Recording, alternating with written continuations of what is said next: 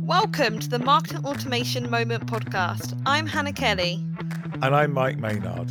This is Napier's podcast to tell you about the latest news from the world of marketing automation.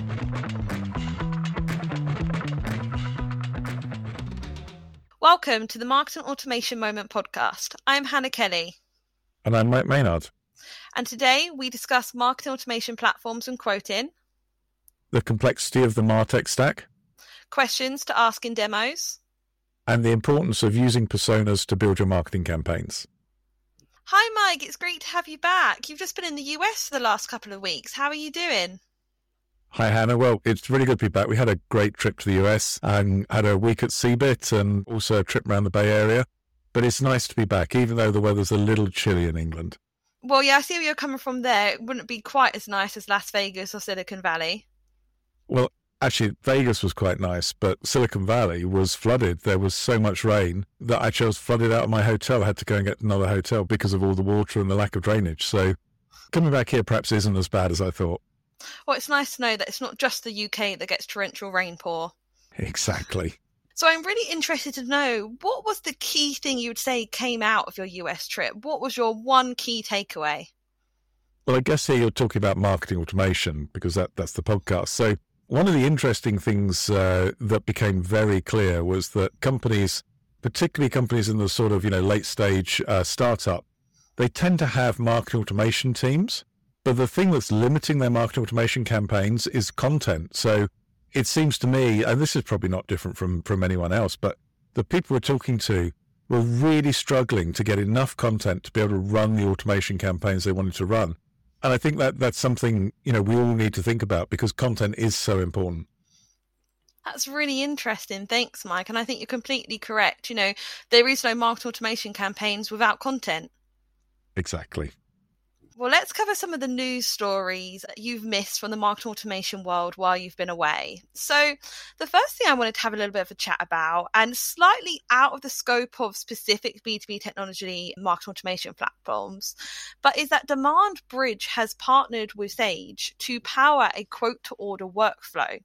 So, basically, what this integration provides is a real time product information coming directly from Sage to include imagery pricing to basically basically populate customer proposal documents within DemandBridge itself. So it's quite an interesting concept, don't you think? I think it's really interesting. I mean, DemandBridge isn't really a classic marketing automation uh, mm-hmm. platform, but it's fascinating that products like DemandBridge are really needed because one of the big issues with marketing automation is that they focus on the marketing and not the sales. So typically, you're not seeing quote uh, modules within marketing automation platforms to me, that's something I think that, that will come. I mean, I think it's it's something that has to change as we go forward. But today, even some of the uh, automation platforms that integrate both marketing and also a CRM for sales, they still don't have that quote module. It's still external. So it's one big area I hope we'll see improvements of going forward. Definitely. And I think it is a challenge that companies face when they're looking to export from just a CRM that they're using. So maybe it's perhaps Gold CRM, and they're looking to move over to a platform that's full sales and marketing. And actually, I've come across where they've been like, well, actually, we can do quotes directly in something like Gold CRM. And that's actually can be a disadvantage when moving over to a marketing automation platform. Yeah, I think when you go to these integrated platforms, you can lose some of the functionality that you got with um, a separate CRM platform. So it is an issue for some people, but equally, a lot of these uh, market automation systems will also integrate. And to be honest, once you get to a certain size, pretty much everybody's on Salesforce. So we are seeing that, you know, that Salesforce dominance is still there for the larger enterprises. So it's definitely coming. It's definitely something that could, could improve. Um, it's an area where perhaps the, the market automation guys are lagging behind the CRM guys, but I'm optimistic it's going to get fixed in the near future. Definitely. And I think there are solutions out there already. You know, there's integrations, as you mentioned, but integrations such as PandaDoc that can be used to help that quote functionality come back into the automation integrated functions. That's such a good point, Hannah, because actually, even when you've got a CRM with a quoting function, sometimes people use other tools. PandaDoc's very popular because of its e-signature capabilities. And so I think what what you're seeing is this problem where you've got all these little specialist solutions, but I, I suspect in the long term it will be a, a process of consolidation. and we just have to wait uh, until that happens. Definitely. And I think the mention of integrations really moves us along to my next point, Mike. Um, and this is because I recently came across an article by Marketing Charts. We're a big fan of Marketing Charts here at Napier. But what was really interesting is this focused on the MarTech stack and how the MarTech stack is actually getting too complicated. So the report actually revealed that 40% of respondents in the USA and 44% of respondents in the UK believed that their MarTech stack had got too complicated. Now, when does it start getting too complicated? When does it start getting way out of control? It's interesting because I mean the complexity of some of these products. It feels like just one product would be too complex uh, if you've got a small team. Um, but but I do understand it. You know what we were talking about earlier is a great example where you might end up with a a marketing automation platform talking to a CRM platform which talks to a quote platform, and that starts to get complex there in terms of managing just that simple process from getting an inquiry through to, to quoting. But I think the reality is that actually complexity means functionality as well. So today, people actually quite like choosing the best product for each particular task.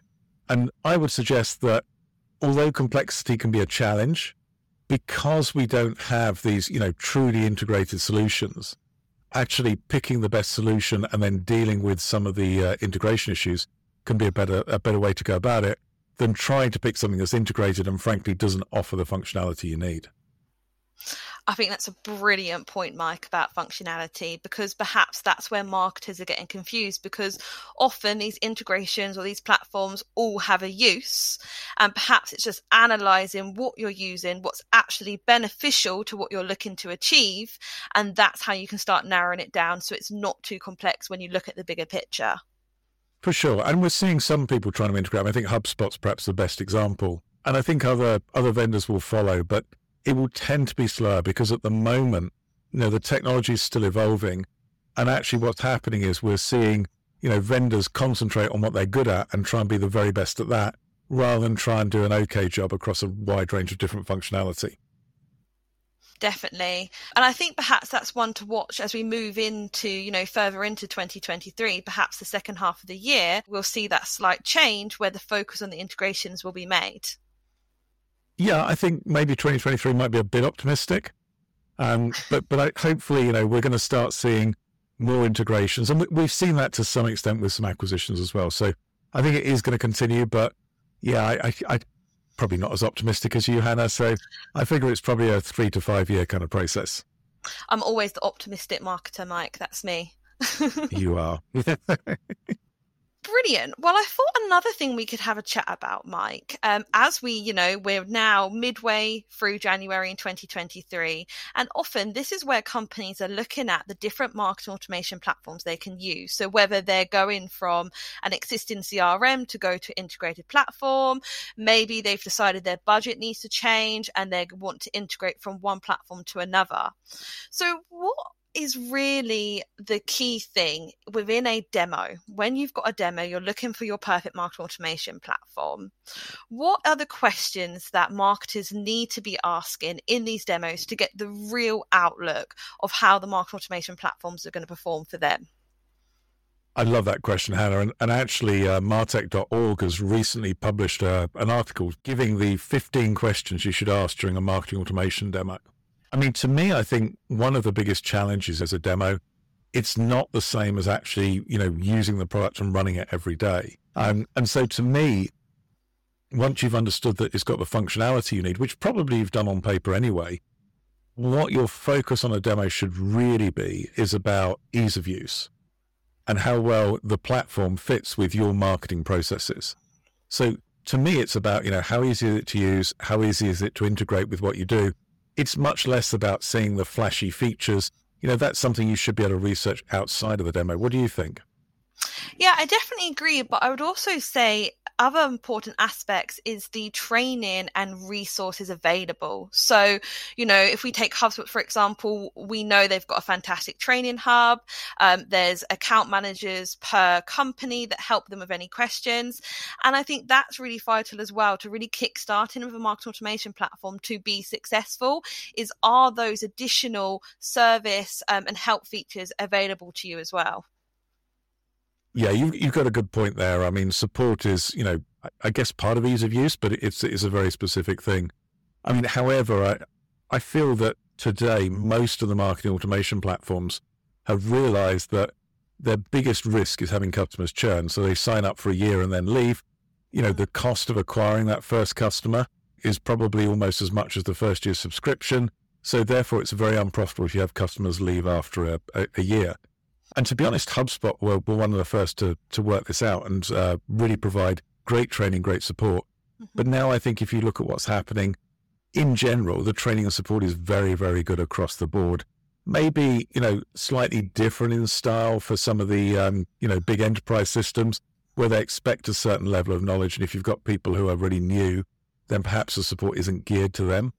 But equally, there's also a big third party community in terms of training, support, and education. And, uh, you know, a lot of people, they do tend to lean on their agency as well.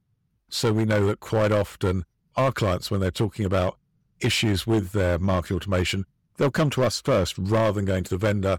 You know, and that, that's for a whole bunch of reasons. Partly we understand what they're trying to achieve. Um, they don't have to give any context. Partly because, you know, we're very invested in making them successful.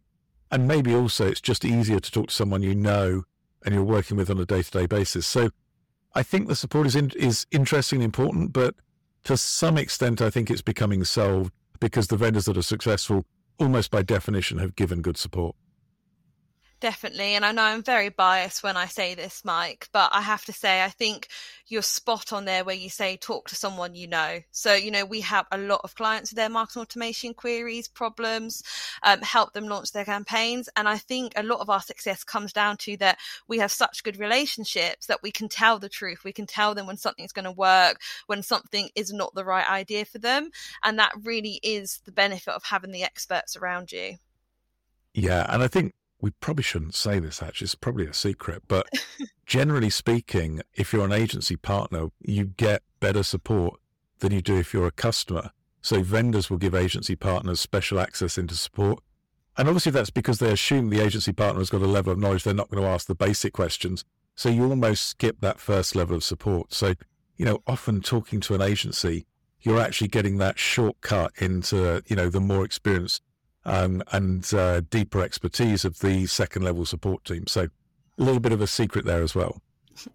Definitely. Um, and I think to relate to that as well is, you know, the things like free trials, you know, we've talked about user functionality. And I think being able to focus on the free trials, but use an agency to skip that second step and get that free trial rather than having to go through the long haul of the demos is a real benefit for companies sometimes.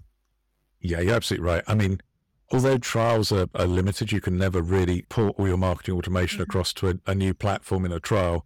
I think they're way better than demos. They, they give you a much better flavor. So getting to that trial and being able to test a few things out, it's not perfect, but it, it's absolutely the right way to go. Definitely.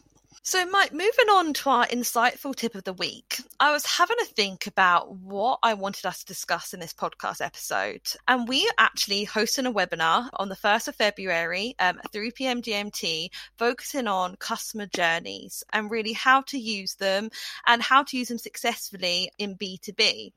And focusing on that, I thought it would be interesting to have a conversation around personas within marketing automation systems because personas can have a lot of benefits benefits within the customer journey, but also a lot of the functionality within the market automation platforms, such as workflows, forms, things like that. So, my initial question to you is why bother with personas? If you could give me one sentence as to why personas are so important, why should marketers bother with them?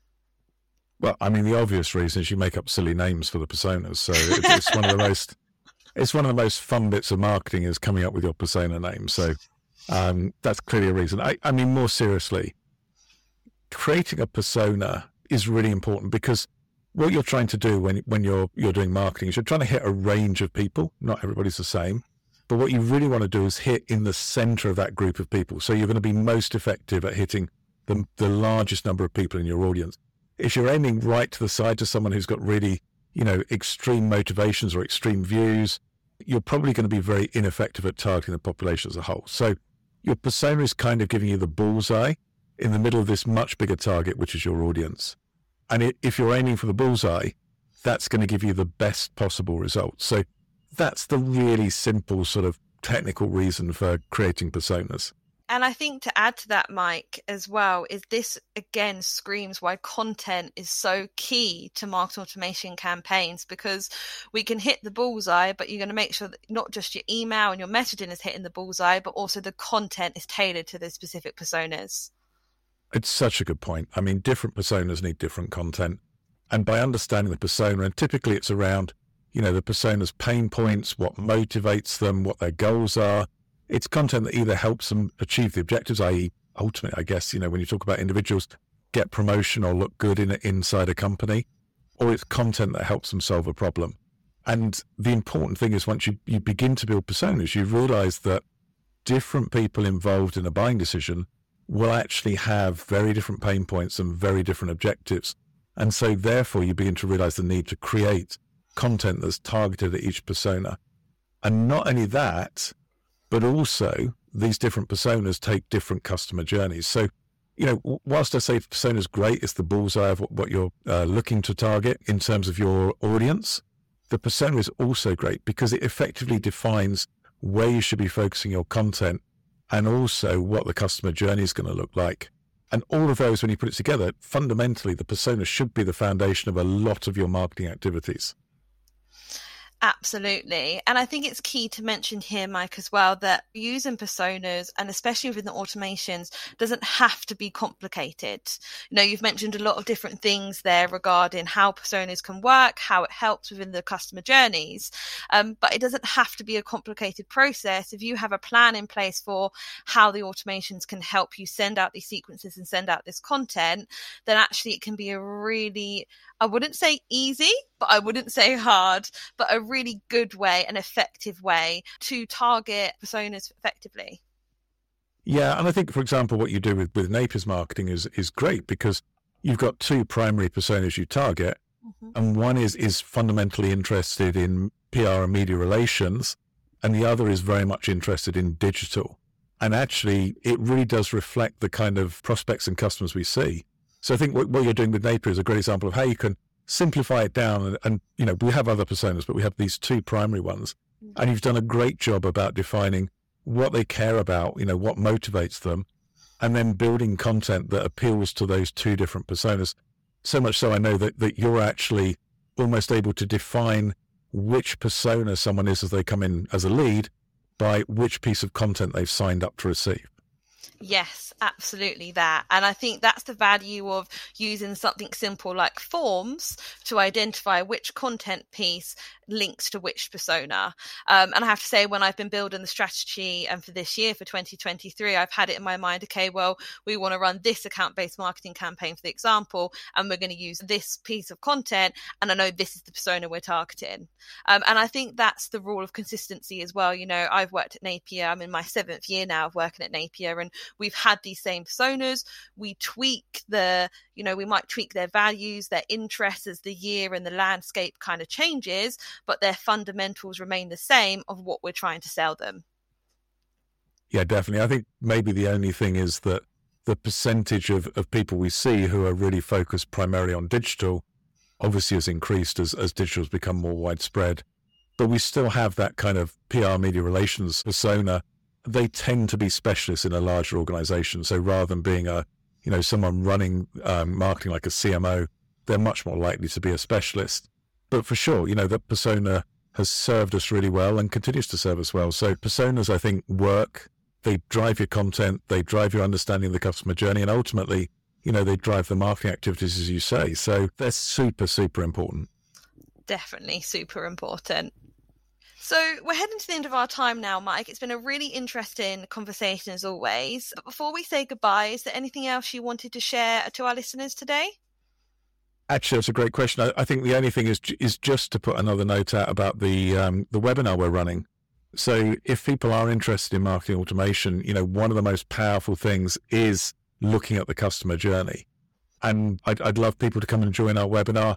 It's the first of February. They can go to our website or check out my you know social media on LinkedIn and uh, sign up. So it'd be great if people could join. Brilliant. Thanks so much for your time today, Mike. It's been great. Another good conversation, Hannah. Thanks for listening to the Marketing Automation Moment podcast. Don't forget to subscribe in your favourite podcast application, and we'll see you next time.